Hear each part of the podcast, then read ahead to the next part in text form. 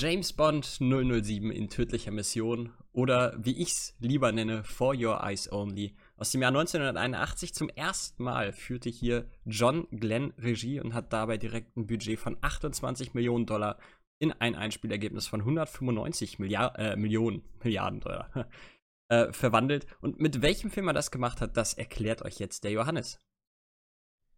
Okay, here we go. Das meiste werdet ihr aus anderen Filmen schon kennen, aber wir gehen natürlich trotzdem mal ganz neutral durch die Geschichte. Spoiler inbegriffen, Leute, der Film ist 40 Jahre alt. Also Bond muss mal wieder nach einem verschwundenen MacGuffin nachgehen. Dieses Mal heißt das Ding ATAC, was wohl irgendwas mit Atombomben machen kann oder mit U-Booten. Naja, das Übliche halt. Ist für die Story ehrlich gesagt nicht wirklich relevant, aber die Amis und die Russen wollen es unbedingt haben und daher ist es von großer Wichtigkeit für die Welt.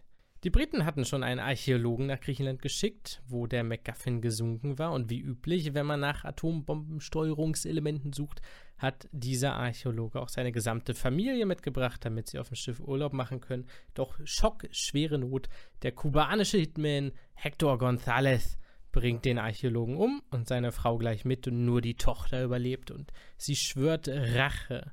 Bond fährt erstmal nach Madrid zum Haus von Hector González. Ist er jetzt Kubaner oder Spanier? Man weiß es nicht. Äh, aber die Tochter ist auch schon da. Und er schießt Hector González. Ja, konsequentes Karma. Kurze Rache-Story. Sie fliehen in wilden Verfolgungsjagden zusammen. Bond und die Tochter suchen jetzt Hectors Auftraggeber, weil das Ganze sonst ein bisschen kurz wäre. Der heißt Locke und chillt in den italienischen Alpen. Sie haben noch so zwei Dutzend Kämpfe und Verfolgungsjagden und bekommen schließlich Hilfe von Aristoteles Christatos. Der sagt Bond im Gespräch, dass ein gewisser Columbo, nein, nicht der Columbo, hinter dem Mordanschlag steckt. Doch halt, ein Twist. Denn wie Bond bemerken muss, ist Columbo der Gute und Christatos der Böse. Naja, wie auch immer. Bond holt den MacGuffin aus dem gesunkenen Schiff einfach hoch, aber Christatos kommt ihm zuvor und nimmt ihm das Teil ab, denn er hat einen ganz finsteren Plan. Er möchte das ATAC verkaufen, um ein bisschen Geld zu machen. Bond findet ihn aber in einem Bergkloster wieder. Die rachesüchtige Tochter und Columbo können die Rache durchsetzen und Christatos töten. Und bevor die Russen an den MacGuffin kommen, fällt dieses Teil einen Berg herunter und geht kaputt. Alle lachen, alle nicken sich zu und alle gehen glücklich nach Hause. Fast so, als wäre nichts von Relevanz passiert. Naja. Rameth Bond ist zurück. Wow. Ich, äh, ich habe mir die Rückkehr erhofft. Also ich war relativ gehypt vor dem Film, denn äh, so möchte ich anfangen. Es ist eine große Filmzeit. Wir haben in den vergangenen Jahren, wir sind jetzt glaube ich 82, ne? Ja. 81. 81, nah dran. Äh, wir, hatten, wir hatten den Paten, wir hatten Star Wars, wir hatten Alien, wir hatten Indiana Jones quasi als nicht Pendant zu Bond, aber als Alternative, würde ich schon sagen. Ähm, und wir hatten einen richtig guten Bond mit Der Spion, der mich liebte. Und dann hatten wir das, das Moonwaker-Debakel finanziell we, we, nicht. We don't talk about Moonwaker. ähm, und da ich gehört hatte, dass der hier direkt danach kommen sollte, bevor sie Moonwaker gemacht haben, why? Ähm, ich, ich war stimmungsvoll und stimmungsfroh, denn ich hatte gehofft, er würde direkt anschließen und es würde wieder ein richtig gründlicher Spionage-Thriller werden mit allem, was das Herz begehrt und berührt. So, nach dieser kleinen Einleitung, der Titel auf Deutsch ist richtig, richtig scheiße. Ja. Was das Ganze noch ärgerlicher macht, ist, dass, wie ich persönlich finde, der Titel auf Englisch einer der wohl schönsten Bond-Titel aller Zeiten ist. For Your Eyes Only. Eyes only. Ja. Also, äh, ich habe mir mal den Spaß gemacht, äh, winzige Spoiler inbegriffen, ein paar James Bond-Titel hier aufzulisten. Man lebt nur zweimal, leben und sterben lassen, in tödlicher Mission, im Angesicht des Todes, der Hauch des Todes, Lizenz zum Töten. Der Morgen stirbt nie, stirbt an einem anderen Tag. Keine Zeit zu sterben. Ja, vielen Dank auch. Also, ja. Die nehme ich alle zusammen und schmeiße sie in irgendeine Mülltonne. Das, nee, komm. Dann denk dir doch irgendwas anderes aus. Ja, das ist wirklich. Hm. Weiß ich nicht. Da, da sind die, die englischen Titel doch durchaus ansprechender. Und ich meine, ja, in tödlicher Mission ist halt, das könnte wirklich unter jedem einzelnen Actionfilm sein.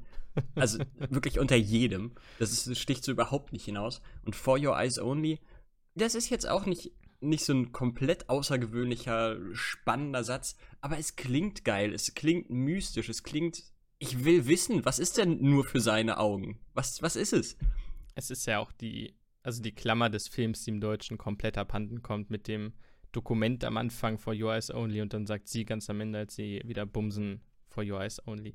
Das gibt's ja im Deutschen überhaupt nicht. Insofern, ja, ja es ist eine tödliche Mission bestimmt für irgendwen. Apropos for Your Eyes Only, wie fandest du den Song? Ja, fand ich eher schwach. Also oh. hat mich nicht abgeholt. Tut mir wirklich leid, ähm, aber ist nicht meins. Ja, also er ist nicht schlecht, aber hm, ja. Ähm, ich bin nicht ganz, nicht ganz. Aha. Also es ist jetzt ein bisschen länger her, dass wir den Film gesehen haben oder ich zumindest. Und der ja, Film, äh, der der Song lief bei mir seitdem öfter mal im Auto. Und ich muss sagen, ich finde den ziemlich ziemlich geil. Allerdings dachte ich mir, als ich den Film gesehen habe, auch, ist jetzt nicht so das Wahre. Ich finde, als Radiosong funktioniert er ganz gut. Und ich glaube, mit dem Bass wäre er im Kino auch ganz cool gewesen. Ich weiß nicht, ob Radiosong jetzt äh, so die Auszeichnung ist, wo man bei einem Bond-Film sagt, ey, das ich passt ihn zum dazu. ESC schicken. Bin ich ganz ehrlich. Ja, gut, okay, das, das, das geht vielleicht noch durch. Aber viel mehr auch nicht. Nee, also ich muss sagen, ein, ein Song ist bei mir auch in der Playlist gelandet, den höre ich regelmäßig. Das ist Live and Let Die. Ähm, weil es halt auch einfach ein absoluter Banger ist. Das ist ja so ein verboten geiler Song. äh, der hier wird es leider nicht schaffen.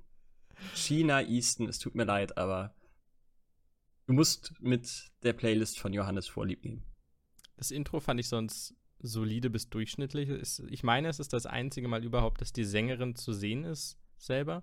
Das fand ich ganz cool, aber das Intro ist jetzt nichts, was irgendwie für die Ewigkeit hängen bleibt.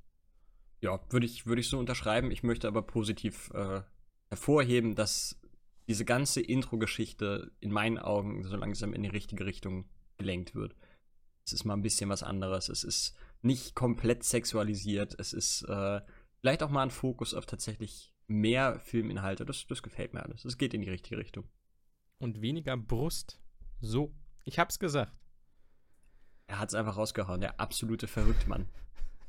Ein Mad Lad, so nennt man mich beim MI6. Was sagt das Casting? Wer lebt noch? Ja, da gibt's einige. Ähm, und zwar unter anderem der Biathlet Erich Kriegler, äh, gespielt von John Wyman. Oh, Verzeihung.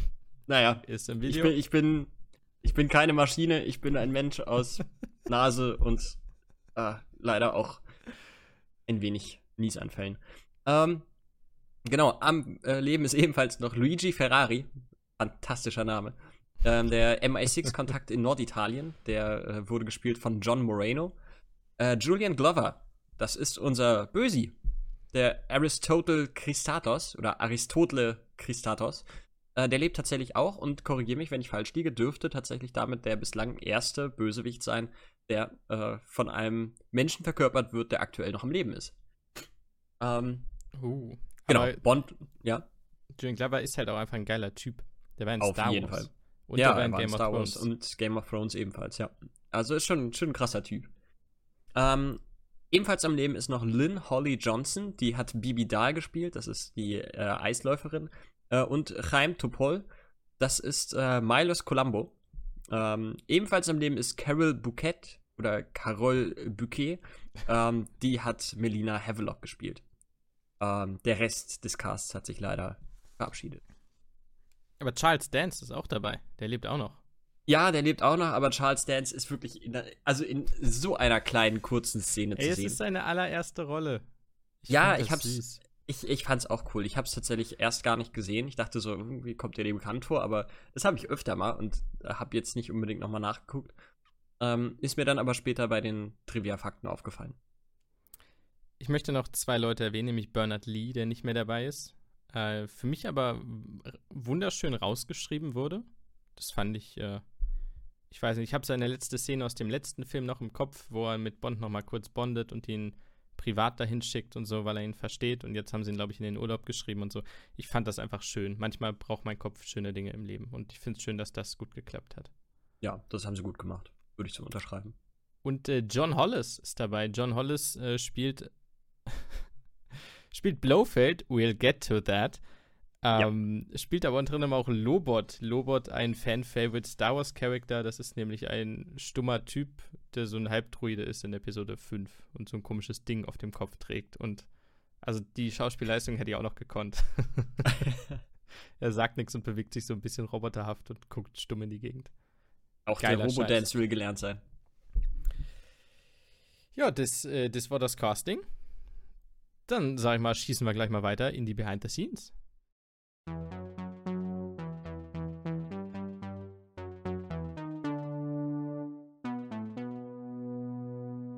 Und wir kommen wie üblich im nächsten Teil zu den Drehorten unter anderem und die übernimmt der Mirko. Und ich glaube, in diesem Film haben wir die eine oder andere Location der Erde besucht. Vielleicht waren es mehr als zwei. Ja, das wird jetzt ein ziemlicher Akt, aber da müssen wir gemeinsam durch. Also, in der Eröffnungssequenz, da befinden wir uns zusammen mit Ernst Stavro Blofeld, der wirklich nur ganz kurz auftritt, aber da kommen wir später noch zu, ähm, an der Themse. Und zwar sind das eher gesagt die Beckton Gas Works in London. Ähm, die Schießszenen entstanden in Cortina d'Ampezzo in den Dolomiten, äh, auf der Olympischen Sprungschanze und der Bobbahn da vor Ort. Ähm, weitere Szenen entstanden dann im Ort und im Olympischen Eisstadion Cortina. Cooler Name übrigens. Äh, ansonsten wurden fast alle Szenen in Griechenland gedreht, auf der Insel Korfu und die Felsenkletterszene ganz am Ende. Äh, die wurde bei den Klöstern von Meteora gedreht. Klingt auch sehr verheißungsvoll. Ähm, die Szenen auf dem Forschungsschiff der Havelocks äh, sind in der Bucht von Kalami äh, an der Ostküste von Korfu entstanden. Und in der Hauptstadt wurden einige, einige Sehenswürdigkeiten als Kulisse verwendet. Unter anderem waren da das Kloster von Vlacherna, bei der sogenannten Mäuseinsel, die Marktszenen in der Altstadt, äh, die Esplanade, die alte venezianische Festung, ein kleiner Hafen mit Bootshaus in der Nähe exakt dieser Festung, das war das Drogenlagerhaus von Christatos. Äh, Tunneltreppen und Mauern der Festung wurden auch genutzt, und zwar für die Kulisse, für die Verfolgungsjagd, äh, an deren Ende Bond den von Christatos angeheuerten Killer äh, in dessen Mercedes-Benz S-Klasse platt macht. ähm, wir haben noch das äh, damalige Spielcasino und die Portikus des Achilleon. Äh, das ist übrigens auch Schloss der Kaiserin Elisabeth von Österreich, genannt Sissi, und, des später, äh, und später des deutschen Kaisers Wilhelms II. Ähm, das war ebenfalls ein Drehort. Dann haben wir noch äh, die Gartenterrasse dieses Schlosses. Das, da wurde das gemeinsame Abendessen von Bond und Christatos gedreht. Ähm, weiter hinten in diesem Garten befindet sich die Terrasse mit der Aussicht auf das Ionische Meer, wo Bond sich in einer anderen Szene mit Melina bei einem romantischen Sonnenuntergang unterhält. Ähm, wir haben noch die angeblich bei Madrid liegende Villa des Killers Hector González, geiler Name, der Melinas Eltern erschossen hat. Die heißt in echt Villa Silvia und liegt in Wirklichkeit ebenfalls auf Korfu. Ähm, tatsächlich auch sogar oberhalb des Klosters Vlachema, äh, gleich neben dem ehemaligen Hotel Hilton. Die anschließende Verfolgungsjagd mit der gelben Ente wurde unter anderem im Gebirgsdorf Pagi im Nordwesten Kofus ge gefilmt und die Strandbuggy-Szene, ähm, in der die geliebte Lisa überfahren wird, die fand in den Sanddünen neben dem Korission-See an der Südwestküste Korfus statt. Also Korfu haben wir quasi komplett einmal bereist. Das war's jetzt auch mit den Drehorten. Dann let's talk general. Es gab extrem viele Verfolgungsjagden. Also ich glaube, ja. die erste Stunde war fast eine durchgehende Verfolgungsjagd in verschiedenen Biotopen. Äh, ja. Also Wahnsinn. Ähm, da komme ich in meinem Fazit noch zu. Ich war sehr angetan von der Entenverfolgungsjagd. Ich weiß nicht, wie es dir ging. Ich hatte großen Spaß. Ja, ich kenne auch einen gewissen Sir Roger Moore, der sagte, das war äh, das Lieblingsauto von ihm, das er jemals in seiner Bond-Karriere gefahren ist. Also, ich kann es nachvollziehen und das war eine geile Verfolgungsjagd. Das war wirklich cool. Und da hat er auch einige Punkte an Fahrskills gut gemacht ich habe gelesen, manche mögen die funky Musik des Films nicht. Ich kann das nachvollziehen, fand es aber ehrlich gesagt ziemlich cool. Also gerade bei der Entenverfolgungsjagd hat das halt Sinn gemacht. Insofern, ich mochte die Musik größtenteils. Ja. Würde ich so unterschreiben. Also ich, sie ist mir jetzt auch nicht groß negativ aufgefallen. Was ich auch mochte, ist Bonds Zerstörung des äh, mühsamen Einzelhandels. Ich äh, habe die Szene sehr gemocht. Also folgende, folgendes Szenario. Er geht zu einer Blumenverkäuferin, möchte eigentlich sich da nur kurz verstecken, kauft dann irgendwie 12 K Tulpen von ihr. Ich weiß gar nicht, was er kauft. Ähm, in der folgenden Szenerie springt er raus, kämpft gegen Motorradfahrer, wirft ein Motorrad samt Fahrer in ihr Schaufenster, zerstört den Laden komplett. Der tote Mann liegt da. Die Frau ist wahrscheinlich schockiert fürs Leben. Er drückt ihr noch einen Spruch von wegen, bringen Sie die Blumen gleich zu seiner Beerdigung und geht einfach. So, also ich, das wird A, finanziell sehr teuer für die Frau, B, wird die Therapie relativ teuer und äh, Bond zieht glücklich von dann. Wundervoll. ja, äh, schwierig. Also Bonds sozialer Umgang mit, mit Menschen, die nicht täglich mit dem Tod zu tun haben, der lässt aktuell echt noch stark zu wünschen übrig.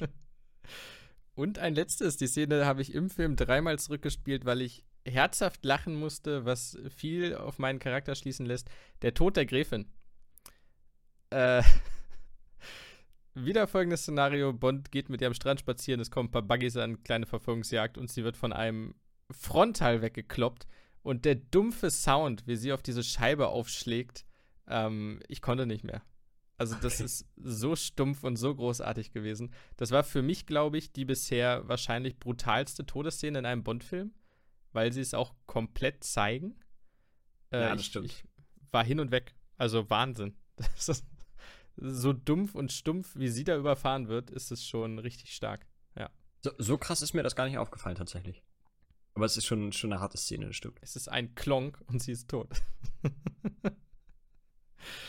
Ach ja, nee, du findest es nicht ganz so lustig. Das macht es Nein, relativ weird. Ich habe gelesen, dass sich die Schauspielerin dabei auch verletzt hat.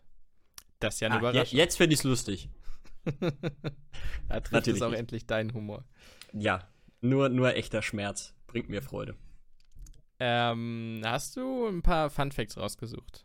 Oh, ich habe einige Fun Facts. Nur das Problem ist, ich habe die alle auf Englisch rausgesucht. Also es kann sein, dass ich ein bisschen stocke, während ich sie vorlese. äh, ich habe zwei, vier, sechs Stück noch, nachdem du mir zwei direkt schon weggenommen hast. Mit deinen Gerne. Fun Facts zu, zu Darstellern. Ähm, wir haben unter anderem einen Fact, dessen Fun ich komplett streichen möchte, denn äh, wir haben einen Todesfall am Set gehabt. Und zwar äh, der 23 Jahre alt oder damals 23 Jahre alte Stuntman Paolo Der ist während einer ähm, Bobfahrt-Szene. Äh, da da gab es ja diese Verfolgungsjagd mit dem, mit dem Bob. Dabei ist er tatsächlich aus dem Track geflogen und gestorben. Schwierig. Äh, später tatsächlich in, also ich glaube, das war später, ähm, ist ein professioneller Bobfahrer an exakt diesem Spot ebenfalls gestorben und danach haben sie dann ähm, die Kurve ein bisschen entschleunigt. Ja, ähm, nachvollziehbar. Ja, äh, überfällig. Mich persönlich hat es sehr gefreut, äh, daher musste ich das hier einbringen. Das ist jetzt kein wirklich versteckter Fun Fact, aber in der äh, Anfangsszene auf dem Friedhof sehen wir auf dem Grabstein von Bonds Frau, beziehungsweise Ehefrau, oder ja, Ex-Frau ähm, die Inschrift We have all the time in the world, was in ähm, On Her Majesty's Secret Service im Geheimdienst, Geheimmission, whatever, ich weiß nicht mehr, wie der Film heißt auf Deutsch. Geheimdienst ihrer äh, Majestät. Geheim, Geheimdienst ihrer, ihrer, Majestät in tödlicher Mission, wahrscheinlich. Ähm, ja, das sind die letzten Worte, die äh, Bond an seine damals noch Frau richtet. Und das fand ich sehr schön, als ich das gesehen habe. Das hat mich sehr gefreut. Und ein wenig traurig gemacht. Ähm, Margaret äh, Thatcher wurde dargestellt, ganz am Ende in der letzten Szene. Eine Szene, die äh, unter anderem auch Roger Moore nicht allzu sehr gefallen hat. Ähm, das ist auch das bislang einzige, oder nee, das erste Mal, dass eine äh, Real-Life-Persönlichkeit ähm, aus dem ähm, aus der Regierung dort dargestellt wurde. Und die Tatsache, dass dieser Fun Fact äh, geschrieben wurde mit das erste Mal, bin ich mal gespannt, oder das wird ja vielleicht nochmal vorkommen. Ich bin mal gespannt, äh, wer denn da noch dargestellt wird an Personen, die tatsächlich existiert haben. Auch der Kerl, der, der in dieser Szene auftaucht, ähm, ist tatsächlich ihr echter Mann. Also soll ihn zumindest darstellen. ähm, ja, laut äh, Autobiografie von Roger Moore ist der Charakter Bibi Dahl, also die Eiskunstläuferin, ähm, tatsächlich nur 16 Jahre alt. Und das erklärt dann auch ein wenig, warum äh, Bond ihr nicht verfällt oder andersrum, ähm, warum Bond sie ein wenig abstößt. Ähm, ja, die, wir haben, ich habe vorhin schon kurz drüber gesprochen. Beckton Gasworks, äh, Gasworks, äh, die Helikopter-Szene, die Pre-Credit-Szene mit Blofeld, die äh, ist nochmal Kulisse gewesen für einen ziemlich großen Film. Ähm, dort stellte sie nämlich die Vietnamstadt Hue, Hue ich habe keine Ahnung, äh, da im Jahr 1987 für einen Kubrick-Film, der da heißt Full Metal Jacket. Fand ich auch ganz spannend. Und ähm, ja, Melina ist das griechische Wort für Honig und sollte daher eine Anspielung an Honey Rider aus James Bond Jagd Dr. No sein. Das als letzter kleiner Rausschmeißer-Fun-Fact von mir. Hast du noch weitere? Tatsache, ja. Ähm, zum einen Carole Bouquet, ich glaube, wir werden sie heute noch ungefähr achtmal unterschiedlich betonen ja. und benennen ähm, hatte was mit den Ohren. Nicht im Sinne von, sie konnte nicht hören, aber sie konnte nicht tauchen. Und deswegen wurden alle Unterwasserszenen nicht unter Wasser gedreht, sondern an der Luft. Und sie haben im Nachhinein ein paar Blasen eingefügt. Was ich relativ beeindruckend fand, weil mir ist es ehrlich gesagt nicht aufgefallen.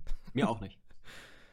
ähm, zum ersten Mal hat äh, Broccoli, der Broccoli, äh, hat der, der Produzent zu dieser Zeit Pierce Brosnan getroffen während der Dreharbeiten. Der war damals mit Cassandra Harris verheiratet, einer Schauspielerin.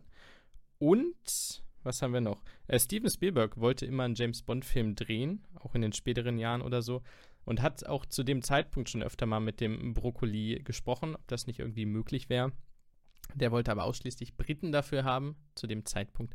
Und deswegen kam ein äh, gewisser George Lucas auf Steven Spielberg zu und hat ihm ein anderes Abenteuer-Franchise angeboten, das da heißt Indiana Jones. Zwei habe ich noch. Nee, einen habe ich noch. Wir müssen es ja auch nicht übertreiben. Ich finde es schön, dass du es gerade angesprochen hast, dass die 16 war im Film, äh, die, die Bibi. Denn hm. die Schauspielerin Lynn Holly Johnson war tatsächlich nur zwei Jahre jünger als die Schauspielerin Carole Bouquet. Und äh, die, also vögelt Bond halt am Ende. So. Also wenn wir rein von den Schauspielerinnen gehen und nicht von den Charakteren, war es ein relativ kleiner Abstand zwischen, das ist aber unziemlich und huiuiui, da gehe ich aber ran. Ja, wir können froh sein, dass Bond überhaupt eine Grenze hat, die er jetzt gefunden hat. Also, Ey, da wären wir vor zehn Jahren aber auf die Knie gefallen für. Ja, definitiv. Ich habe übrigens gelesen, ich glaube, das hatten wir damals aber auch schon, aber ich habe es wieder vergessen, dass äh, die Pussy Galore in Goldfinger, die ist ja eigentlich lesbisch im Buch, Mhm. Und äh, sie konvertiert ja im Buch tatsächlich nach dem Geschlechtsverkehr zum Hetero, zur Heterosexualität, Gott. weil Flemming, äh, laut Flemings Aussage brauchte sie halt einfach einen richtigen Mann, der ihr zeigt, was sie eigentlich mag. Oh das oh gebe ich nochmal so mit. Dankeschön. Dies, diese Szene wird immer schlimmer. Ich will nicht mehr. Gott. Es war eine andere Zeit und nein, das entschuldigt nichts, im Gegenteil. Es erklärt vieles, aber es entschuldigt nichts, ja. Ähm, dann wollen wir zu unseren Top Locations kommen. Ist das ein Ding machen für dich? Wir das. Das ist ein dann Ding für mich. Da habe ich zufälligerweise sogar drei in einer richtigen Reihenfolge hier aufgeschrieben. Ist das ein und Ding? ein Flop? Nee, da haben wir keinen Flop. Jetzt habe ich immer einen Flop rausgesucht und jetzt hast du einen oder was? Das ist oh, fantastisch. Nee. Oh. Äh, dann mache ich meinen Flop ganz kurz. Es ist nämlich die Innenansicht des Klosters, also alle Szenen, die mehr oder weniger im Kloster und am Kloster spielen. Oh. Okay. Warum? Dazu komme ich gleich. Okay, da kommst du gleich zu. Dann komme ich zu meinem Platz 3 und das ist äh, super low, weil das leider sehr wenig zu sehen ist, aber es ist der eine Raum mit dem Papagei auf dem Schiff. Den sieht man irgendwie nur so ein paar Mal kurz, aber ich finde den Raum so wow. geil ich fühle mich da immer so wohl, wenn da, wenn da die Kamera reinkommt. Ist halt leider selten der Fall, aber ist geil. Ist cool. Schöner Raum. Mein Platz 3 ist äh, das Kloster Außenansicht. Denn da erklärt sich die Differenz. Ich fand es von außen unfassbar cool. Ein gigantischer, schmaler Bergkloster obendrauf. Ich hatte nur das Gefühl, wenn sie da oben eine Kampfszene oder so einen Kram hatten, das war in irgendeinem Studio. Wahrscheinlich nicht. Wahrscheinlich war es auch irgendwo. Für mich war es einfach karg. Ich habe auch keine Übersicht bekommen. Ich wusste nicht, wo oben und unten ist bei dem Kloster, bei den ganzen Szenen. Ich, ich fand, es sah von außen deutlich geil aus als von nah dran. Wenn ich mich nicht ganz täusche, dann ist das tatsächlich so, dass sie die Innenszenen äh, gar nicht drehen durften, weil die Mönche in diesem Kloster dagegen waren, dass dort ein Film gedreht wird. Und irgendwie mussten sie sich da sogar noch reinklagen, dass sie von außen irgendwie was filmen dürfen, weil die Mönche da irgendwas abgeschottet haben, damit man das nicht im Film verwenden kann. Ganz wilde Geschichte, könnt ihr euch mal reinlesen. Ich kann mir gut vorstellen, dass deswegen vielleicht Innenansichten einfach nicht möglich waren. Deswegen war es der Flop. Gern geschehen. Mein Platz 2 auch wieder eine Szene, die super kurz ist. Leider, leider, leider. Äh, die Szenerie direkt zu Beginn Friedhof. Ey, ich weiß nicht warum, aber ich war sofort drin. Also der Film hat mich so abgeholt wie bislang kaum ein anderer Bond. Diese Szenerie hat mich gefesselt. War sehr traurig, als der Helikopter kam und wir direkt schon wieder von da abgehauen sind. Hat dich so abgeholt wie kein anderer. We'll get to that. Äh, mein Platz 2 ist das Neptun-U-Boot von Beginn, weil ich den, also wie das geflutet, war es überhaupt ein U-Boot? Moment, doch, es war ein U-Boot, oder? Das, was ganz am Anfang sinkt. Ja, doch, das. Ja. Äh, ich fand das sehr bedrückend. Also, es wäre mein persönlicher Albtraum. Sinken und generell Schiffe. Aber ich fand das sehr, sehr geil gemacht, wie die, die Wassermassen da reinfluten und so. Das sah alles ziemlich cool aus. Stimmt.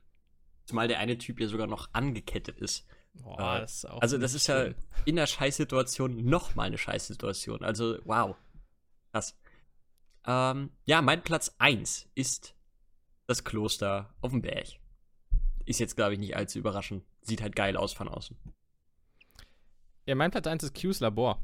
Denn ich glaube, ich kann mir die Szene noch hundertmal anschauen. Also, was da für ein Scheiß getestet wird, oben, unten an irgendwelchen Rüstungen, an den Autos und so. Ich finde es einfach mega geil. Es ist unfassbar dumm. Und äh, da habe ich dann auch noch ein Beispiel in späterer äh, Zeit, aber es, es ist mega geil. Also ich finde, Q's Labor kann man alle zwei, drei Filme mal wieder bringen und da irgendeinen Scheiß reinsetzen. Auf jeden Fall.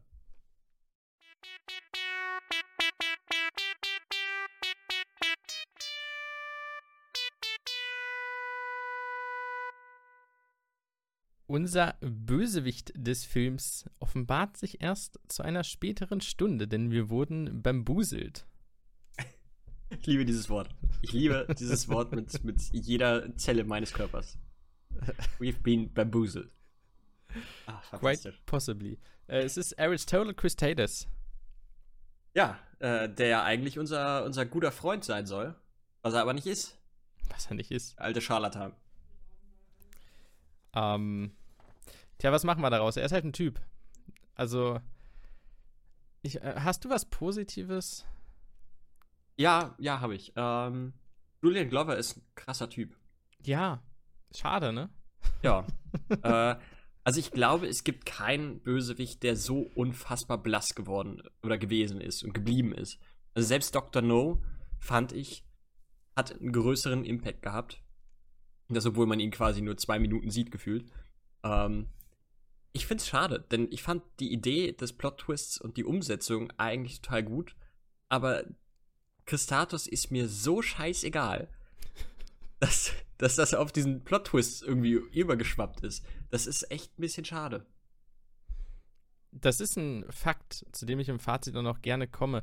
Also der Twist nimmt ihm halt eine Menge Screentime. Sie opfern quasi den Bösewichten für diesen Film, äh, für den, für den Twist dass es halt am Ende dann Columbo ist und nicht, ach, keine Ahnung. Ähm, das Problem ist nicht mal die Darstellung oder so. Das, also er hat keine wirkliche Ambition, er hat keine Agenda, er will halt dieses äh, Device-Ding, was es in jedem Film gibt, holen, um es zu verkaufen, aber er hat nichts Persönliches daran, er ist einfach ein Typ in irgendeinem Kloster in Griechenland.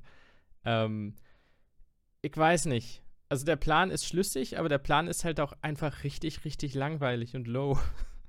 Ja, das ist leider halt echt so. Also es, es tut mir auch wirklich leid, das zu sagen, weil ich den Darsteller wirklich cool fand. Und ähm, ja, es hilft trotzdem nichts. Also der, der ist halt einfach super, super blass geschrieben, der ist super grau, der löst in mir überhaupt gar keine Emotionen aus. Was schade ist, weil fast jeder einzelne Charakter um ihn herum deutlich mehr auslöst, sei es positiv oder negativ. Also, aber er ist so, ja, weiß ich nicht. Das wäre jetzt der erste Bond, bei dem ich sagen würde, naja, wenn jetzt, keine Ahnung, die, die äh, osteuropäische Trainerin auf einmal Villain gewesen wäre und hätte, hätte seine Lines übernommen, ja, da, dann wäre es mir halt, also, mir hätte jetzt nichts gefehlt. Das ist Ey. für einen Bösewicht schon echt hart. Ja, Ich mochte Locke ganz gerne, auch wenn das mehr so eine Blaupause vom Henchman war. Hector fucking Gonzalez hatte, glaube ich, zwei Szenen und wurde sofort getötet und hat nichts gemacht. Ja. Machen Film Bond gegen Hector Gonzalez, den kubanischen Attentäter. Mega geil. Also selbst das hätte ich deutlich cooler gefunden. Der war sehr klangvoll, er ist sehr brutal und sehr schnell gestorben. Ähm, ich persönlich bin aber großer Fan von Hector Gonzalez. Ja, ich fand den, den Biathleten ein bisschen weird, muss ich ehrlich gestehen. Also der war. War das Locke? Ja. Ich weiß es gar nicht genau. Ist der, Lock, der Locke? Lock äh, ich gucke. Nee, das ist Erich Kriegler. Okay. ja. Ja, schade. Naja. Ja. Äh, Henchman, also ich gehe einfach mit der Bewertung mal voraus jetzt, weil es ehrlich gesagt zu Aristotle Quistatos nicht besonders viel gibt. Es ist eine 4,3, was nochmal 1,0 unter den bisher schlechtesten war. Ja, Punkt. Ja. Ja. Das ist also, viel. Ich weiß nicht, was ich sagen soll. Er ist nicht besonders bösartig. Er hat kein Gimmick, keine wirkliche Geschichte. Er ist auch keine große Bedrohung. Also jeder seiner Henchmen ist eine deutlich, deutlich größere Bedrohung für Bond als er selbst.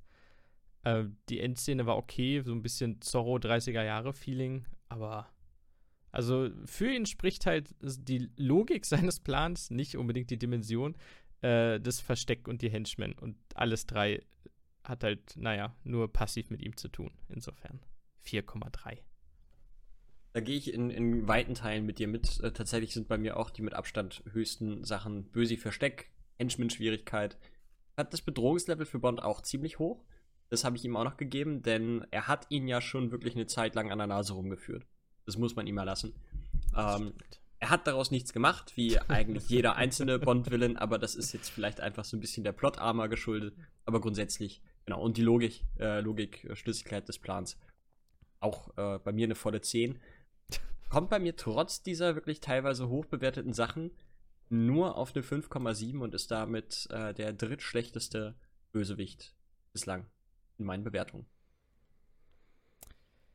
Tja, der Aristotle. Aristotle. Aristotle. Schade für Hector Gonzalez. Und wir hören jetzt mal kurz rein, was die Melanie zu sagen hat zu den Girls. Gott, klingt das furchtbar. Zu den Girls in diesem Bond. Ja, und 50. Na, na, na, nein. Ich werde die Sportfreunde jetzt nicht zitieren, aber in diesem Film sterben tatsächlich genau 54 Personen. Wir sind unterwegs in tödlicher Mission. In weiblicher Mission, um genau zu sein, denn ich erzähle ein bisschen was über die Bond Girls und für all diejenigen, die es nicht mitbekommen haben, ich bin ein bisschen erkältet. Man hört es sehr deutlich. Ich bin ein bisschen mit rauchiger Stimme heute unterwegs. Aber wie dem auch sei, wir haben zwei Bond Girls in diesem Film, ähm, wieder mal zwei. Und ich war positiv überrascht. Von der einen, von der anderen nicht ganz so sehr, aber ähm, da sage ich gleich was zu. Das erste Bond Girl, Melina Havelock, ähm, total cool ich war total angefixt, weil wir diesmal ein bisschen anders an die ganze Re Sache rangehen. Sie ist äh, selbstbewusst, sie ist cool, sie hat ein, ähm, eine super Optik. Aber erstmal zu ihrer Person. Äh, und zwar ist sie die Tochter einer griechischen Mutter und eines britischen Archäologen. Ähm, die beiden sind äh, beim griechischen Geheimdienst, äh, beim griechischen, beim britischen Geheimdienst aktiv. Ähm, und werden gleich am Anfang des Filmes ermordet. Und da kommt es zu einem, äh, also sie ist halt auf dem Weg zu diesem Boot und es kommt zu einem legendären Shot und zwar zu einer Nahaufnahme ihres Gesichtes, wo sie ungefähr kann es nicht so gut nachmachen, ich bin keine Schauspielerin, aber sie hat ungefähr diese Optik, ähm, guckt wahnsinnig rachelüstern und das gibt so ihren Vibe für den Rest des Films vor. Ich weiß nicht, ob das meine Reaktion gewesen wäre, wenn meine Eltern gerade erschossen geworden wären, aber in dem Fall zeigt es sehr deutlich, wie dieser Film hinsteuert. Und zwar ist der ganze Film darauf ausgelegt, dass sie quasi Rache nehmen möchte am Mörder ihrer Eltern. Und das ist das, was sie und Bond letztendlich auch zusammenführt, weil er hat ebenfalls das Ziel, den Mörder ihrer Eltern eben zu finden. Sie kommt ihm da ein Stückchen zuvor. Sie ist diejenige, die ihn sehr, sehr schnell tötet und dann aber letztendlich den Auftraggeber des Mörders eben finden möchte. So, und wie da jetzt schon klar wird, ist diese Figur einfach wahnsinnig selbstbewusst ähm, und sie weiß genau, was sie will und das stellen die eben diesmal auch in der Optik sehr, sehr deutlich dar. Weil während wir sonst diese sexy Bond-Girls haben, die eben auf tiefe Ausschnitte gesetzt haben, ist sie jetzt ähm, in erster Linie elegant und praktisch, kann man fast sagen, unterwegs. Also wir fangen an mit einem ganz, ganz tollen weißen Blazer. Ich liebe ja weiße Blazer, aber das ist ein anderes Thema. Ähm, was eben ganz, ganz viel Eleganz ausstrahlt. Und danach machen wir weiter mit eben weißen T-Shirts, mit äh, einem, einem dunkelbraun, khakifarbenen Anorak, äh, wo sie eben selber unterwegs ist und den äh, Killer eben tötet. Also sie ist mehr praktisch aufgestylt und sieht dabei eben trotzdem durchgehend die ganze Zeit cool aus. Ähm, was mein Problem mit dieser Figur war, war eigentlich weniger ein Problem mit der Figur, vielleicht ist es auch einfach nur meine Wahrnehmung ähm, und andere nehmen das anders wahr, aber der Vibe zwischen ihr und Bond. Weil ich finde, das hat die ganze Zeit was wahnsinnig Väterliches, wie die beiden miteinander oder wie er mit ihr umgeht, was sich schon daran zeigt, dass er sie die ganze Zeit eben zurechtweisen muss. Sie ist eben auf dieser Rachetour unterwegs, sie möchte unbedingt äh, ihre Eltern eben rächen. Und er ist die ganze Zeit derjenige, der sagt, komm, nee, schalt mal ein bisschen zurück, ähm, das ist zu viel, das ist too much. Was man zum Beispiel ähm, merkt, als die beiden eben mit, ich weiß gar nicht, wo sie sich treffen, das ist nicht Korfu, ich habe den Ort gerade vergessen ähm, Korfu ist zu warm, eindeutig. Sie sind im Schlitten unterwegs, Korfu ist eindeutig zu warm. Ähm, aber auf jeden Fall, darum geht es auch gar nicht. Sie treffen sich da wieder und sie hat eben einen Brief bekommen und ähm, möchte eben denjenigen rächen. Und ähm, ja, Bond ist derjenige, der sie dann eben in den Schlitten zerrt, als sie gerade wieder zur Waffe quasi greifen möchte, der sie dann eben woanders hinbringt und sagt, nee, Mädel, schalt mal ein bisschen runter, wir, wir steigen jetzt nicht aus, du machst jetzt nichts, sondern du hörst jetzt auf das, was ich ihr eben sage. Und das zieht sich so durch den ganzen Film. Also klar fangen die beiden was miteinander an, aber nichtsdestotrotz ist es so ein bisschen so, dass vielleicht auch wegen des Altersunterschieds, weil ähm, allmählich wird er doch relativ groß, dass es ein bisschen was Väterliches hat zwischen den beiden. Aber nichtsdestotrotz ist es diesmal eine wahnsinnig coole Figur, die genau weiß, was sie will und eben auch genauso optisch gestaltet wird. Also das war das erste Mal, dass ich wirklich Spaß dran hatte, eins der Bond-Girls anzuschauen. Ähm, das zog sich bei dem anderen Bond-Girl nicht so durch. Man kann eigentlich gar nicht mehr sagen, dass sie ein Bond-Girl war. Es war mehr eine Witzfigur. Ähm, Bibi Dahl, Eiskunstläuferin, die ähm, ja von dem Bösewicht quasi als, ich weiß nicht mal, was das soll, es ist eigentlich total absurd. Also sie wird als Investition auf eine Goldmedaille bei Olympia eingeführt. Also der genaue Sinn dahinter äh, muss man vielleicht auch nicht hinterfragen, vielleicht sollte man es einfach lassen. Ähm, aber Bibi Dahl ist einfach, sie trifft auf Bond und hat durchgehend, sie hat wirklich durchgehend in dem gesamten Film ein leicht dümmliches Lächeln im Gesicht, äh, legt es nur darauf an, ihn zu verführen. Und Bond, der ansonsten wirklich alles vögelt, was nicht bei drei auf dem Baum ist, es tut mir leid, aber es ist einfach so, hat bei ihr das erste Mal das Gefühl, dass er sagt, okay, nee, tritt einen Schritt zurück, du bist erst 16 und ähm, es gibt eine Szene, in, wo die beiden im, im Hotel aufeinandertreffen, wo sie ihn verführen möchte und er sie wirklich zurückweist und sagt, nee, komm, zieh dir was an, ich kauf dir ein Eis und so. Also es ist wahnsinnig amüsant anzuschauen, aber es tut mir einfach leid, dass da so eine Frauenfigur in diesem Film drin ist, was aber eigentlich gar nicht zwangsläufig das mit ihr als Frau zu tun hat, sondern einfach damit, dass diese Figur so wahnsinnig dümmlich dargestellt wurde. Also bei ihr Daumen runter, bei, ähm, bei dem anderen Bond-Girl Daumen hoch und wenn jetzt noch ein paar mehr Vibes zwischen Bond und dem Mädel da wären, dann würde ich sagen, ist es eigentlich das perfekte Bond-Girl.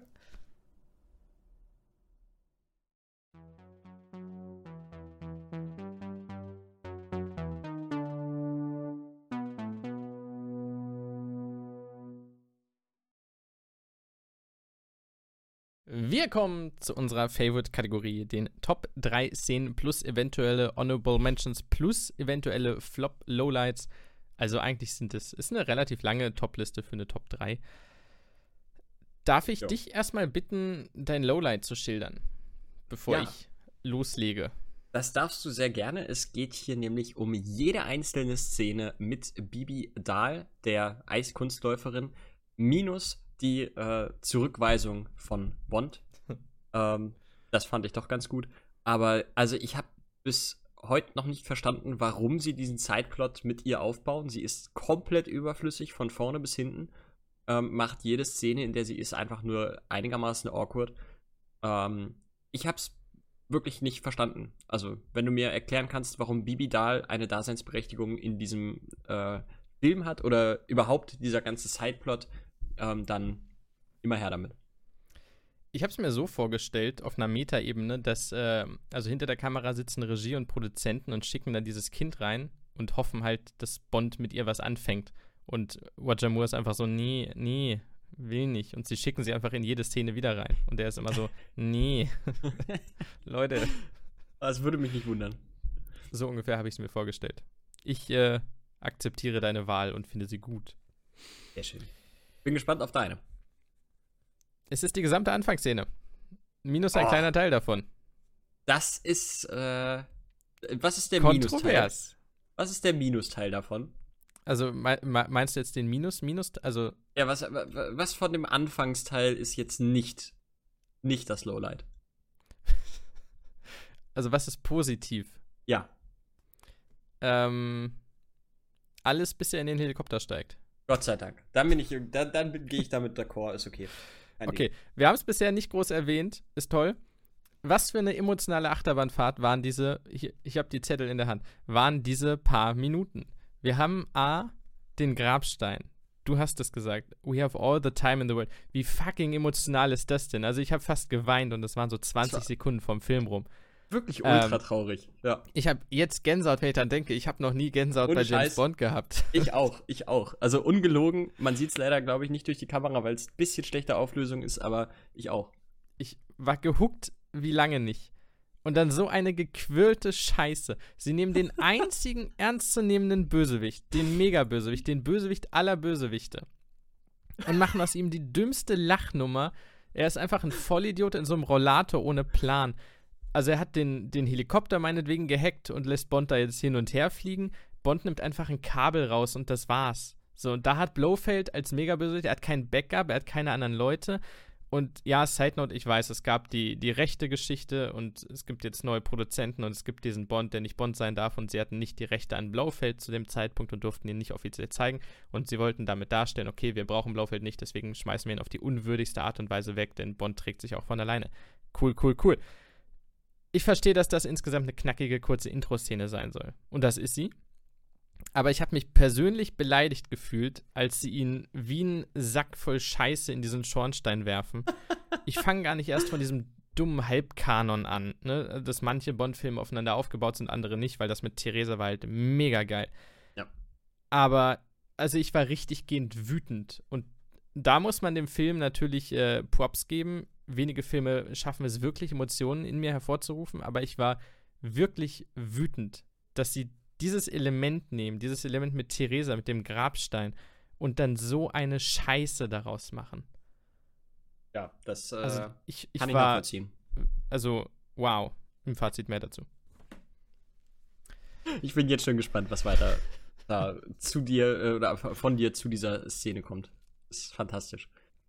Dann kommen wir jetzt wieder zu positiven Dingen und zwar äh, spreche ich da an meinem Platz 3 von der Autoverfolgungsjagd durch, ich meine, es war Norditalien. Ähm, fantastisch. Punkt. Ja, Gute Verfolgungsjagd. Hat Spaß gemacht. davon gab es einige. Ja. Ähm, Action. Äh, ehrlich gesagt zu Krass. viele, aber da kommen wir ja auch im Fazit dann noch zu. Ich habe zwei Mentions noch ganz kurz, die sind aber nicht weiter tragend. Einmal M ist im Urlaub. Danke schön, Bernard Lee. Äh, war eine geile Zeit. Und Honorable Mention 2, Q als Priester im Beichtstuhl. Ich bitte dich. Fantastisch.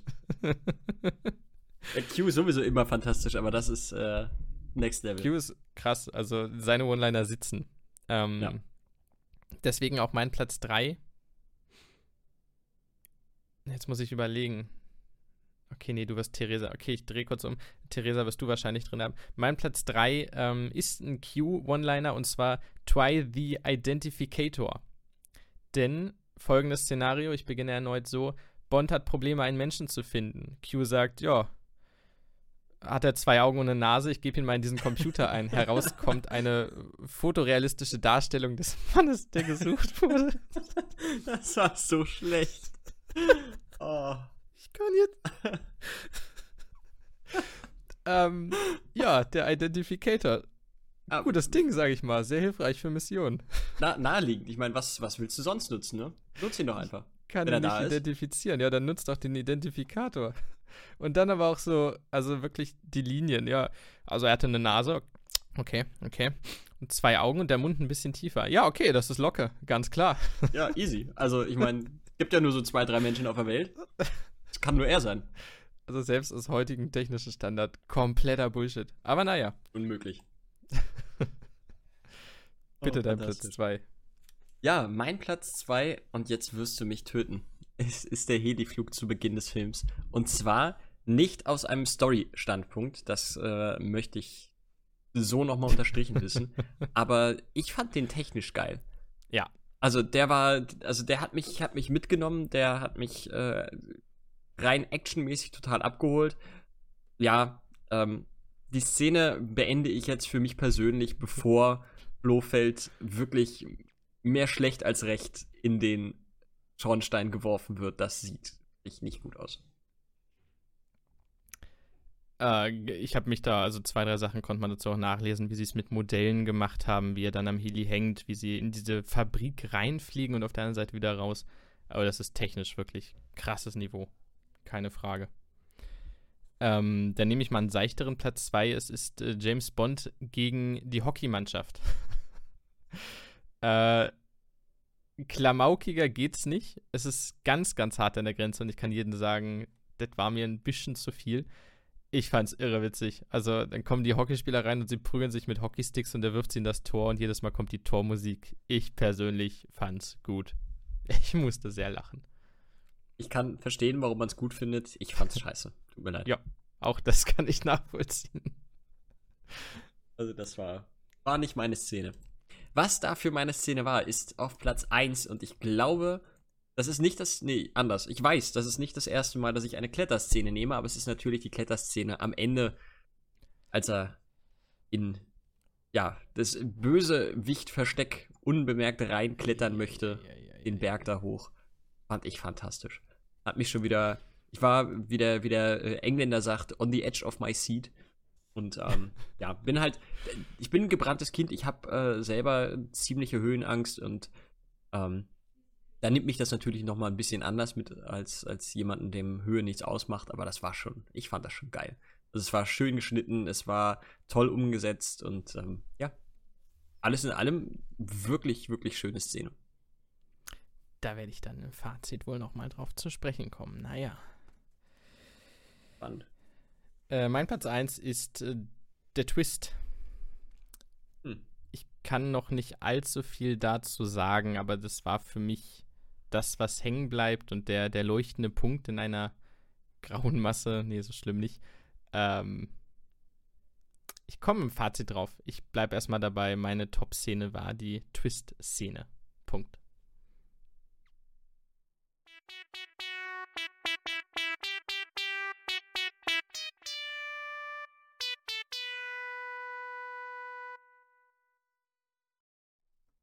So, dann sind wir auch schon beim Fazit, Mensch. Wir kommen ja hier richtig fix durch. So schnell wie Bond mit seiner Ente durch Norditalien. Ähm, ja, keine holprige Überleitung. Ich bin auch um keinen schlechten Gag verlegen. Ähm, mein Fazit, ich äh, dränge mich mal kurz vor, denn ich habe das Na Gefühl, klar. so oft wie du jetzt schon auf das Fazit hingearbeitet hast, wird das ein bisschen länger dauern. Und mein Fazit ist, äh, ja, ich sag mal, klein, aber fein und in etwa so grau wie der Bösewicht. Ähm, Story und Villain haben mich leider echt nicht abgeholt. Also der Villain haben wir schon drüber gesprochen, der, der ist wirklich ja sehr blass geblieben. Die Story fand ich jetzt, die war nicht scheiße, aber sie hat mich auch wirklich nicht abgeholt. Also es war, es war zu keinem wirklichen Moment groß Spannung drin. Ähm, ja, etwas schade, denn ich fand die Charaktere außerhalb des Villains wirklich gut. Ich fand die Locations top. Ich fand die Action wunderbar.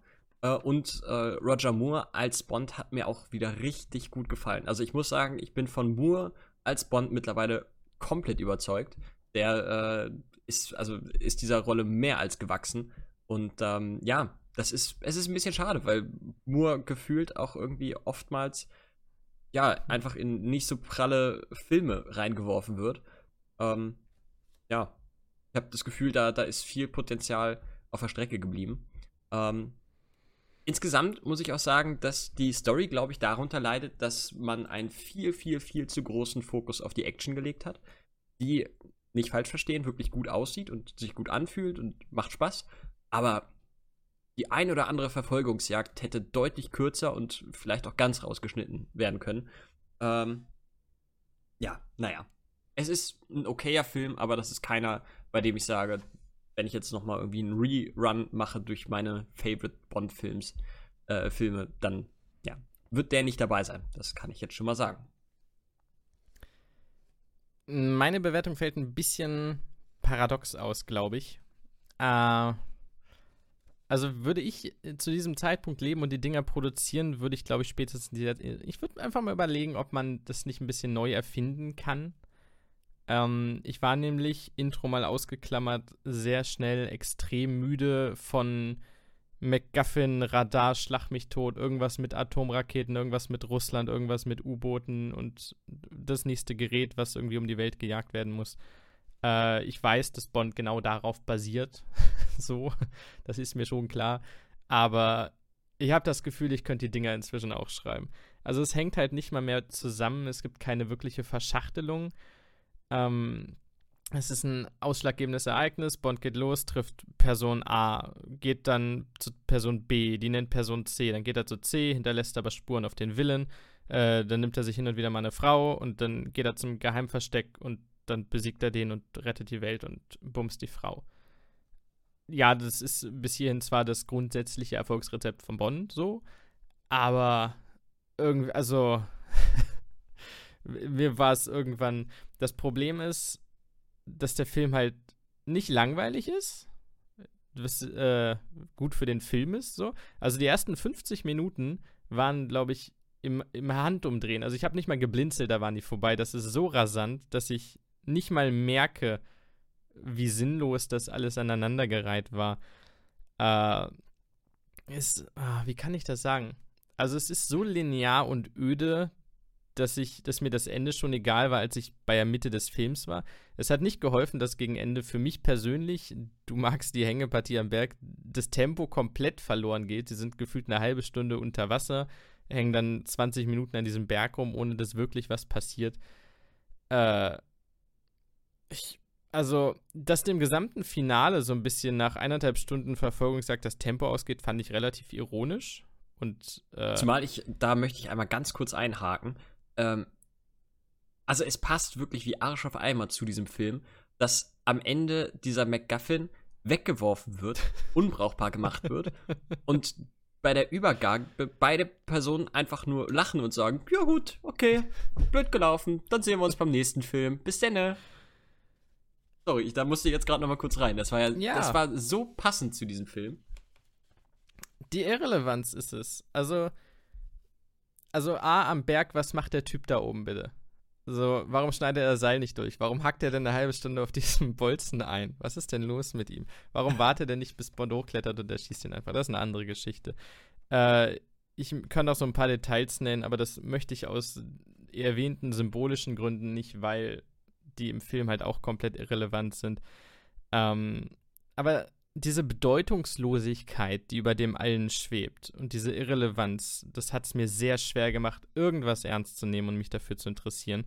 Und das hängt tatsächlich auch sehr mit dieser Anfangsszene zusammen, in denen ich erst in tiefste Trauer und Emotion geworfen wurde, dann in große Wut und damit mir quasi gesagt wurde, alles, was wir machen, ist eh komplett irrelevant und dumm, weil wir unseren Hauptbösewicht gerade in den Schornstein geworfen haben. Also was erwartet ihr hier für einen Film? Äh, insofern also ich kann dir jetzt schon zwei, drei Wochen nach dem Schauen fast nichts mehr zum Bösewicht sagen oder zu den Bond-Girls oder zum Plot, wenn ich mich nicht aktiv damit beschäftigen würde. Die Verfolgung sagt mit der Ente war cool. Äh, der Twist, wie gesagt, ist insofern geil, als es ist ein normaler Twist, das darf man nicht falsch verstehen, aber für mich lag das Niveau bei diesem Film erzählerisch so unglaublich niedrig, dass ich ihn nicht hab kommen sehen. Also der steht so weit über dem bisherigen Storytelling des Films, dass ich einfach komplett weggeblasen wurde. Ich habe, also, es hat mich wirklich überrascht und das, äh, da hat er mich eingelullt. Das gebe ich zu, den fand ich gut. Reicht dann am Ende aber vielleicht auch nicht aus. Punkt. Ja, also gibt es jetzt nichts, wo ich nicht auch mein, meine Unterschrift untersetzen würde von den Dingen, die du jetzt gerade aufgezählt genannt hast. Ich ziemlich genauso. Ähm, das Einzige, was mir bei dir ein bisschen zu kurz kommt, und da äh, leite ich über in meine Bond-Bewertung, das ist hier mit aktuell sogar großem Abstand mein Lieblingsbond gewesen. Der hat ordentliches Charisma. Äh, seine Fahrskills sind der Hammer. Das Kostüm sieht super aus. Die Sprüche, ja, okay. Hm. Die Kampfskills sind der Hammer. Ich äh, sehe bei ihm eine hohe moralische Verhältnis, äh, Verhältnismäßigkeit. Und äh, das Verhalten gegenüber Frauen ist so für einen Bond bislang beispiellos gewesen. Noch nie ähm, gesehen, ja. Also tatsächlich, ne? Also keine, keine Frau vergewaltigt. Es ist nicht, äh, ein Drittel des Films besteht nicht aus Softporno-Szenen. Das ist wirklich, also ich bin quasi in Ekstase gewesen und das schlägt sich auch in meinem Ergebnis nieder. Ähm, Roger Moore in For Your Eyes Only ist von mir mit Abstand der bestbewertete Bond bislang und äh, landet mit 0,9 Prozent oder mit 0,9 Punkten vor dem aus Moonraker bei 8,4. Äh, ein wirklich krasses Ergebnis. Boah, okay, das Aber, ist krass. Wie ich finde, auch wirklich gerechtfertigt. Ist ein toller, toller Bond. Dem schließe ich mich an. Also es ist mit äh, kurz vor der Spion, der mich liebte, mein bester Bond. Auch mit 7,5 in Anführungsstrichen nur. Ähm, es gibt keine Schwächen. Also es ist ein ganz und gar fantastischer Bond in einer völlig irrelevanten Geschichte. Schade ja. für ihn. Aber ich finde es geil, dass er ein gealterter Bond ist. Ich glaube, Moore macht noch ein oder zwei, oder? Täusche ich, ich mich Ich weiß gar nicht, ob das überhaupt reicht. Warte mal. Ähm, Moore macht noch zwei, okay, ja. Octopussy zwei. und im Angesicht des Todes macht er noch. Mensch, und jetzt, ach, ich will mich nicht schon wieder von ihm verabschieden. ähm, ich weiß nicht, was sie in den nächsten beiden Filmen vorhaben, aber ich fand es ziemlich cool, dass er so ein bisschen reifer und älter wirkte. Mhm. Man muss nochmal erwähnen, alle sexuellen Beziehungen in diesem Film von Bond waren beidseitiger Natur. Das ist äh, ein Ding. Und die eine, die ein bisschen einseitig war, kam von wem anders, die hat er abgelehnt. Auch das spricht für eine gewisse Reife. Ich fand es ziemlich cool, moralische Verhältnismäßigkeit hin oder her, wie hart er ist. Also, wie er zum Beispiel Locke da in seinem Auto einfach den Berg dann runterschubst und so. Er ist ein sehr, sehr harter Killer. Das darf man nicht vergessen, wenn er da so schamhaft irgendwie rumläuft. Ähm, er ist halt ein Agent, ne? Also das ist schon sein Job. Er hat tatsächlich die Lizenz zum Töten. Das ist ja kein Gag. Ja. Und davon macht er Gebrauch. Und da war ich wiederum positiv überrascht. Also 7,5 und ich fand's richtig, richtig cool. Also ich finde Roger Moore auch den Geschichten, ja, also Sean Connery hatte teilweise coolere Geschichten, war aber als Bond relativ unausstehlich. Und ich habe jetzt keine Nostalgiebrille, deswegen sorry an alle, die das nicht so sehen. Aber ich ja. finde Roger Moore ein gutes Stück besser als Sean Connery. Mir gefällt er auch deutlich besser. Also nichts gegen Sean Connery. Ich fand bislang, muss ich sagen, alle Bonds eigentlich ganz geil. Auch George Lazenby hat ja leider nur einen einzigen Bond gehabt. Aber auch der hat mir sehr gut gefallen. Ähm, aber Roger Moore, nachdem ich jetzt so ein, zwei Filme brauchte, um mit ihm warm zu werden, ähm, also ich bin, ich bin Fan. Und das bist du zu Recht. Wunderbar. Ähm, ich bin, ähm. bin, sehr beruhigt, dass wir hier beide äh, sagen, dass der Bond wirklich gut war. Ich hatte ein bisschen Angst, dass ich da irgendwie komplett aus der, aus der Norm schieße und du mich fragst, ob ich äh, den Film vielleicht besoffen geguckt habe. Aber es ist schön, schön zu sehen. Ähm, und hier haben wir es dann tatsächlich auch. Ich glaube, das dürfte mit Abstand die höchste Diskrepanz bislang zwischen einem Bond und einem Bösewicht sein. Der Bösewicht der drittschlechteste bislang und Bond mit Abstand der beste. Ähm, ich gehe jetzt mal direkt in meine Filmbewertung ein. Ähm, und da stoßen mir direkt drei Sachen ins Auge, die wirklich gut bewertet sind. Das ist einmal die Kulisse. Glaube ich, brauche ich jetzt nicht viel zu erzählen. Habe ich vorhin schon erzählt, ist fantastisch. Die Action-Umsetzung ebenfalls neun Punkte. Und neun Punkte gab es auch für die Darsteller. Denn, ähm, ja, die Story ist nicht so der Burner, aber die Darsteller haben in mir trotzdem oftmals wirklich was ausgelöst und das äh, spricht ja nun mal wirklich für sie. Und ähm, ja, das war rundherum wirklich gut und ich glaube, da hätte auch mehr drin sein können, wenn die Autoren da ein bisschen mehr äh, sich hätten einfallen lassen. Da leiden dann natürlich äh, Musik, äh, nee, Musik ist nicht so pralle, aber die leidet da nicht drunter, aber die Emotionen leiden so ein bisschen darunter. Äh, und natürlich der Plot hat von mir zwei Punkte bekommen.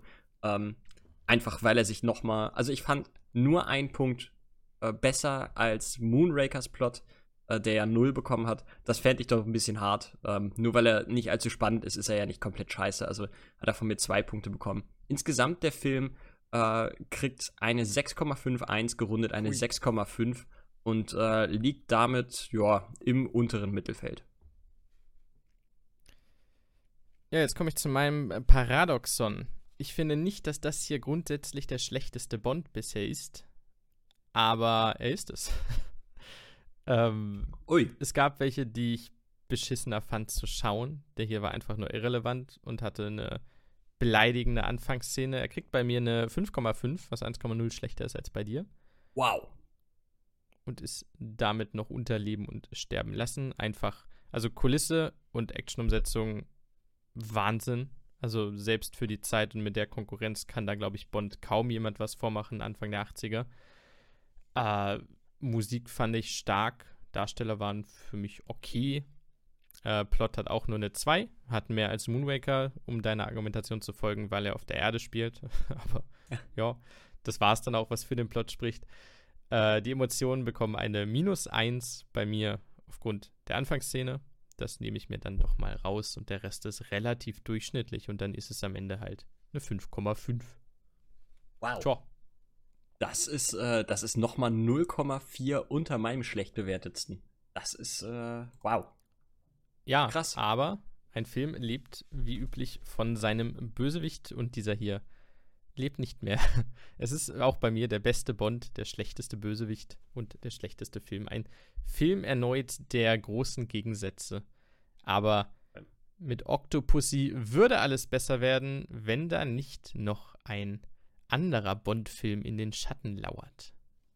Ja, ist die Frage, kommt der vorher? Gucken wir den vorher? Äh, das ist tatsächlich die Frage, weil sie, meine ich, zeitgleich rauskam. Ich meine auch. Äh, das wird äh, die, die Redaktion wird sich hier nochmal zusammensetzen und ähm, wird das ausbaldowern. Also sehen wir uns dann wahrscheinlich beim nächsten Mal entweder bei Octopussy oder oh, wir treffen einen alten Bekannten wieder. Ich freue mich so, so, so, so oder so, so oder so drauf. So oder so. Definitiv. Das äh, genau. steht außer Frage.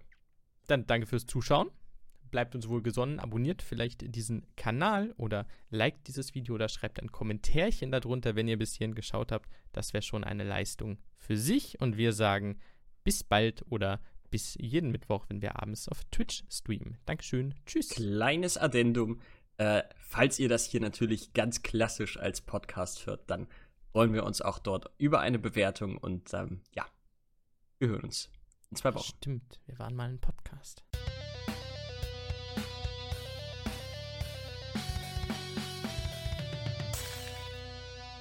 Steinwurf im Glashaus.